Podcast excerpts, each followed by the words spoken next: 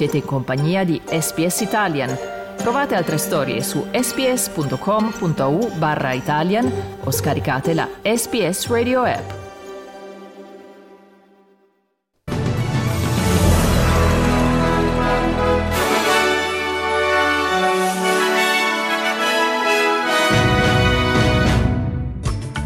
Russia 360 persone arrestate nelle manifestazioni di protesta per la morte di Alexei Navalny è mistero sulla sorte del corpo dell'ex dissidente di Putin. Monaco di Baviera al via la conferenza mondiale sulla sicurezza. Australia, nuovi sbarchi di richiedenti asilo nel WA. L'opposizione accusa il governo di non supportare l'operazione Sovereign Borders. Calcio negli anticipi di Serie A, Napoli e Juve fermati sul pari da Genoa e Verona.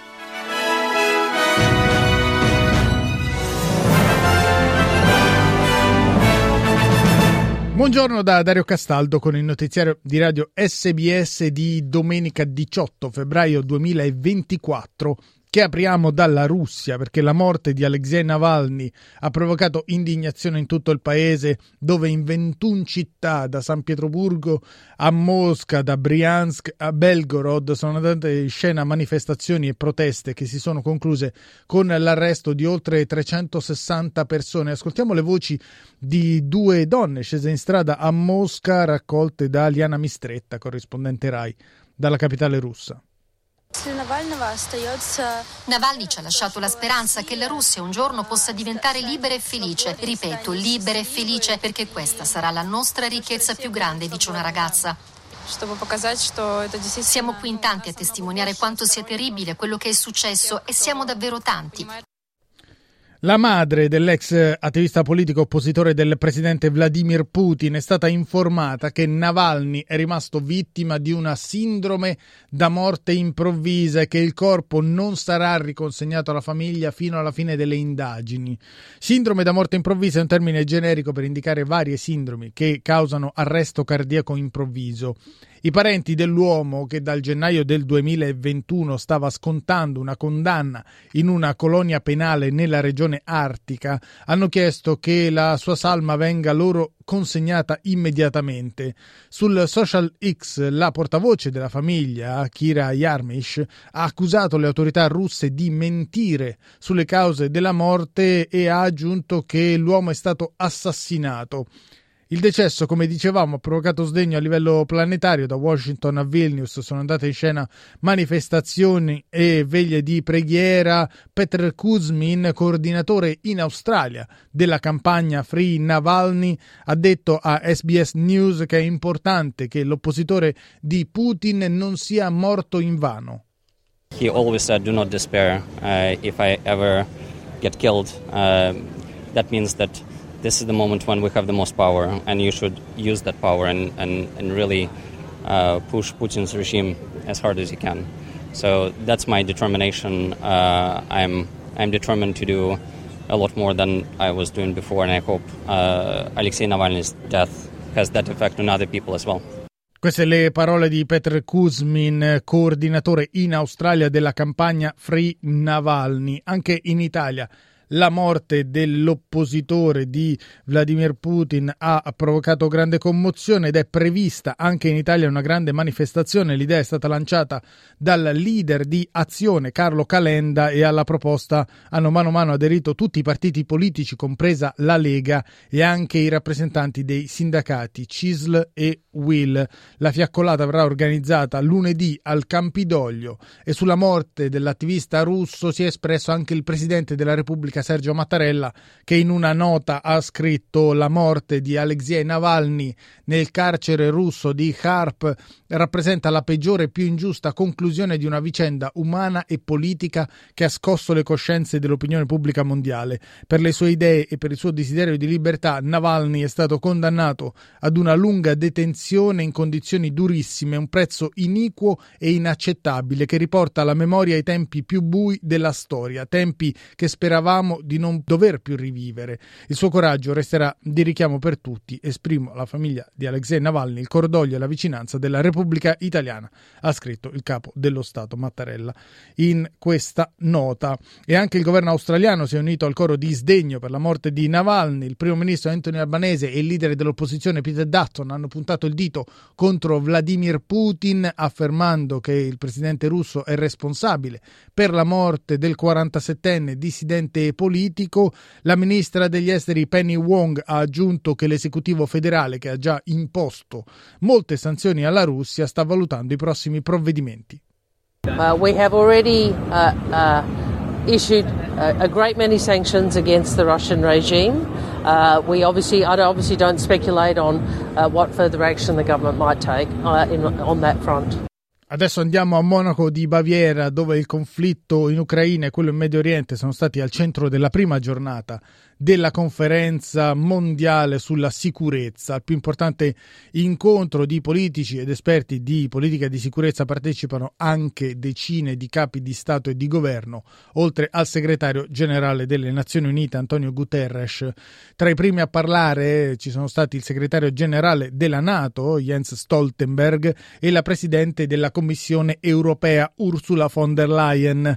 Il padrone di casa, il cancelliere tedesco Olaf Scholz, ha detto detto che dall'invasione russa dell'Ucraina la Germania ha raddoppiato i suoi investimenti nella difesa e ha invitato gli alleati europei a fare altrettanto. Regardless of how Russia's war in Ukraine ends, regardless of the outcome of upcoming elections on either side of the Atlantic, one thing is absolutely clear. We Europeans must look after our own security much more, now and in the future. Intanto i rappresentanti dei governi mondiali presenti alla conferenza di Monaco sulla sicurezza hanno ribadito l'intenzione di fare pressione sul governo israeliano affinché fermi l'ipotesi di attaccare Rafah e affinché si mettano in campo tutte le strategie possibili per arrivare alla soluzione dei due stati. Ascoltiamo al riguardo il ministro degli esteri italiano Antonio Tajani parla della volontà di arrivare all'obiettivo di due popoli, due stati, passando attraverso adesso un'interruzione dei combattimenti che permetta la liberazione incondizionata degli ostaggi israeliani, che permetta di aiutare la popolazione civile palestinese ma da Tel Aviv il premier israeliano Benjamin Netanyahu chiude ogni spiraglio. Continueremo a combattere a Gaza fino a raggiungere tutti i nostri obiettivi. Solo se Hamas rinuncia alle sue richieste deliranti potranno esserci progressi nei negoziati, ha detto il premier israeliano. Chi ci chiede di non attaccare Rafah ci sta dicendo di perdere la guerra. Anche con un accordo sugli ostaggi scatterà l'offensiva su Rafah ma dopo aver consentito ai civili palestinesi di eh, spostarsi in zone sicure. Nella giornata appena trascorsa sono proseguiti intanto i bombardamenti sulla striscia, il bilancio delle vittime palestinesi dall'inizio dell'offensiva di Tel Aviv ha superato quota 28.000. Adesso veniamo in Australia dove l'arrivo di una ventina di persone sbarcate illegalmente a nord di Broome in Western Australia ha scatenato le inevitabili polemiche politiche. Secondo l'ABC, lo sbarco dei richiedenti asilo provenienti da Bangladesh e Pakistan non sarebbe un caso isolato e nella stessa zona sarebbe stato preceduto dall'arrivo di un'altra imbarcazione con a bordo 13 persone anche in questo caso migranti del subcontinente provenienti dall'India e dal Bangladesh, poi ritrovati nei pressi di una remota comunità indigena del Western Australia. Il leader dell'opposizione Peter Dutton ha criticato il controllo dei confini da parte del governo albanese. Well, there's just no question about the fact that uh, Operation Sovereign Borders is not supported by the Albanese government. I ran Operation Sovereign Borders. I know exactly how these people smugglers work. Uh, they will react to a weak Prime Minister and to a weak Minister. And if they see vulnerabilities, they will exploit them. Il capo dell'operazione Sovereign Borders, l'ammiraglio Brett Saunter, ha messo in guardia il mondo politico dal commentare i dettagli dell'operazione stessa per non mettere a rischio la sicurezza nazionale, ragion per cui il primo ministro Anthony Albanese ha preferito non rivelare dettagli anche per, ha detto Albanese, non politicizzare il tema della sicurezza in Australia. Lo faremo a tempo debito, ha detto il primo ministro. We don't talk about the detail of operational matters, but I'm very comfortable uh, that uh, the Operation Sovereign Borders has been put in place. It's the same system that operated before, and uh, we will uh, make announcements about uh, what has occurred there through uh, Operation Sovereign Borders I- imminently when that occurs. Diamo uno sguardo ai cambi. È in leggera ripresa il dollaro australiano che vale 60 centesimi di euro e viene scambiato a 65 centesimi di dollaro statunitense.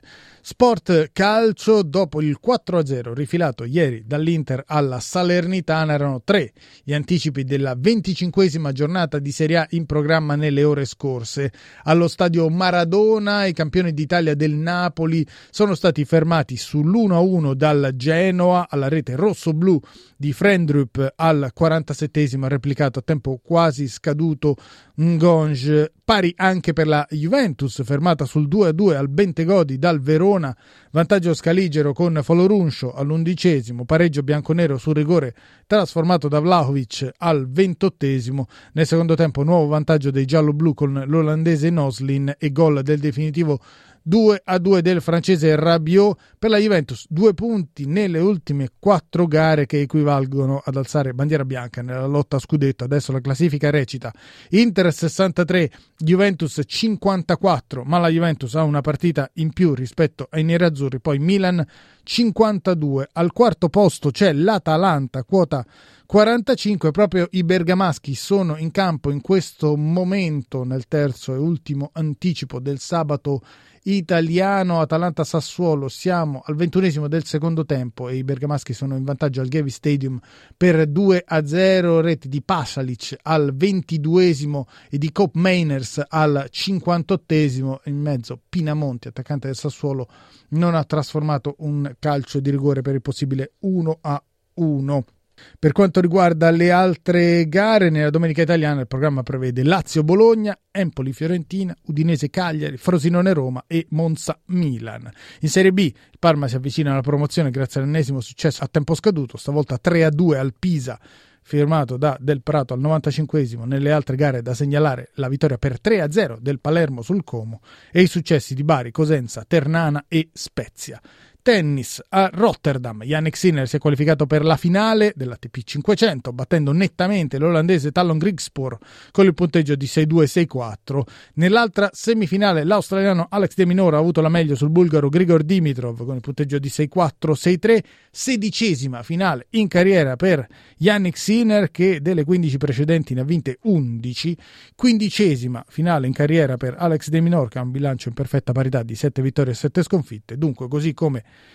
in Coppa Davis, così come nel Master 1000 di Toronto, la finale sarà nuovamente Sinner De Minor. L'australiano in carriera in sei confronti diretti non ha mai battuto l'Alto Atesino, Alto Atesino che in caso di successo a Rotterdam salirà al terzo posto della classifica mondiale. La finale è in programma tra poco meno di 24 ore. Concludiamo il giornale radio con le previsioni del tempo per oggi. Ad Adelaide cielo in prevalenza sereno con una temperatura massima di 34 gradi. Nuvolosa Brisbane 20 la massima, Acquazzoni a Cairns 30, a Canberra piogge a tratti in qualche caso a carattere temporalesco e una massima di 30 gradi.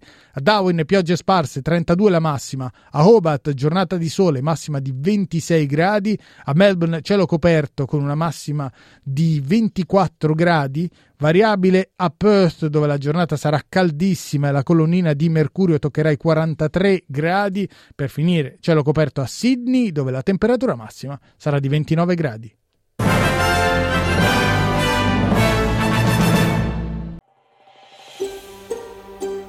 Cliccate mi piace, condividete, commentate, seguite SPS Italian su Facebook.